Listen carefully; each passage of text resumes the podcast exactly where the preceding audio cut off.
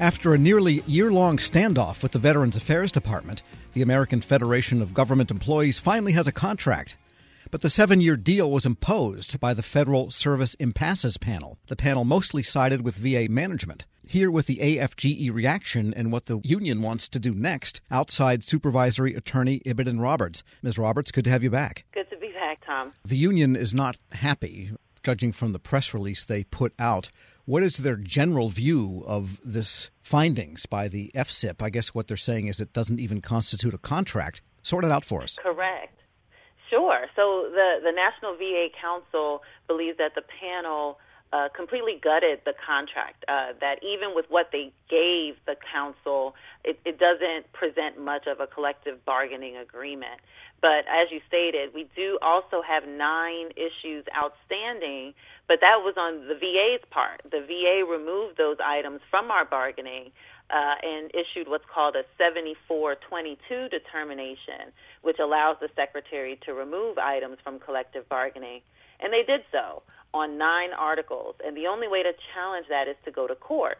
So the council is in court challenging the decisions on those nine articles but that leaves us with nine unresolved articles. Those were not submitted to the panel. So they resolved 45 articles, uh, nine are outstanding, and we agreed on 18 of them. So we don't have a complete agreement, but with what they've done so far, they've completely gutted the purpose of having a union in the first place. And what are some of the elements of a an agreement you think are most significant that have been removed or are not in there anymore after what the panel decided? The union looks for fairness in the agreement, so uh, we always propose terms that would require management to act fairly. For example, giving employees notice of something, allowing employees to be able to respond, uh, management performing due diligence like an investigation before they make a decision.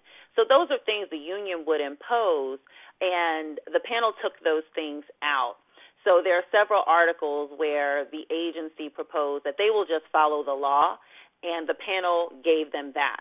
So none of the procedures are in place. It will be very unclear how management carries out these duties because the panel took out the procedures that we would have proposed and bargained for. If I'm reading between the lines, it seems like the union's position is that therefore management can pretty much act with total arbitrariness or capriciousness when dealing with union members. That's correct. They can act on a whim. They can act on emotion. So what it will do is create a lot of litigation. there will be a lot of grievances over how management implements uh, what the panel imposed because there are simply no procedures in place. There are no guardrails on management. So we will have to file a number of grievances. We will see a lot of litigation, maybe even outside the grievance procedure, like in EEO, where the panel imposed excluding performance related matters from the grievance procedure. It's ill advised because what happens when you cut off the negotiated grievance procedure, employees go somewhere else. They have to be able to grieve, they have to have somewhere to file their complaint. So if you take it out of our procedure, you're going to see it somewhere else, whether that's EEOC, whether that's the Office of Special Counsel. So I foresee there will be a lot of litigation because the panel took away those guardrails. And another point the union has made is that they don't accept the legitimacy of some of the appointees to that panel, part of the uh, Federal Labor Relations Authority, and they think that therefore what they have decided is not binding? Correct. So what the council's position is, is that we do have, we didn't sit on our rights here. We didn't just raise this issue and do nothing about it. The council did file a lawsuit for a court to make that decision. And so all the council is asking for now is that everyone wait until the court rules on this lawsuit. The court will tell us if they're validly appointed or not and we should just wait until that happens. We're speaking with Ibidun Roberts, outside supervisory attorney for the Veterans Affairs Council of the American Federation of Government Employees. And what is the status of the lawsuits on the nine articles that were not included in the FSIP decision? Are you close to getting a ruling on those, or is it going to be months and months to go? Yeah, that one's not close. It looks like months and months. The last time I checked on it, the government asked for more time to do uh, their response.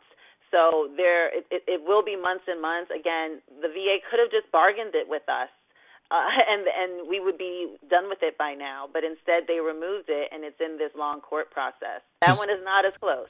This one's going to drag on longer than the electoral vote recount, which leads me to my next question, and that is: Is the union simply hoping that when the Obama administration is eventually I can't believe I just said that when the when the Biden administration is eventually seated that it its VA designee could simply come in and say let's toss this all out and start over with fresh bargaining. Is that possible legally and is that what the union is hoping for? Oh yes that's possible. The parties can always come to agreement on their own. We can always go back and uh, renegotiate ourselves. We just have to both agree.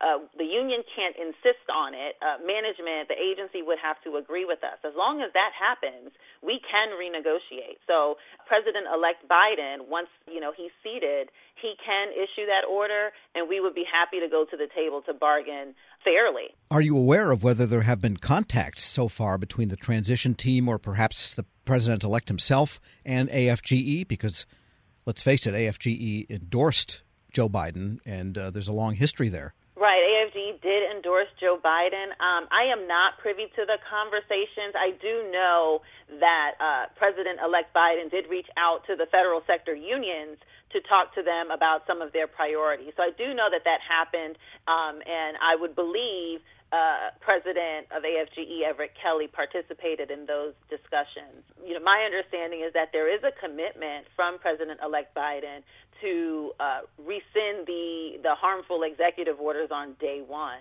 So there are those talks happening, and we do hope that you know there will be this order, this instruction to renegotiate the agreement.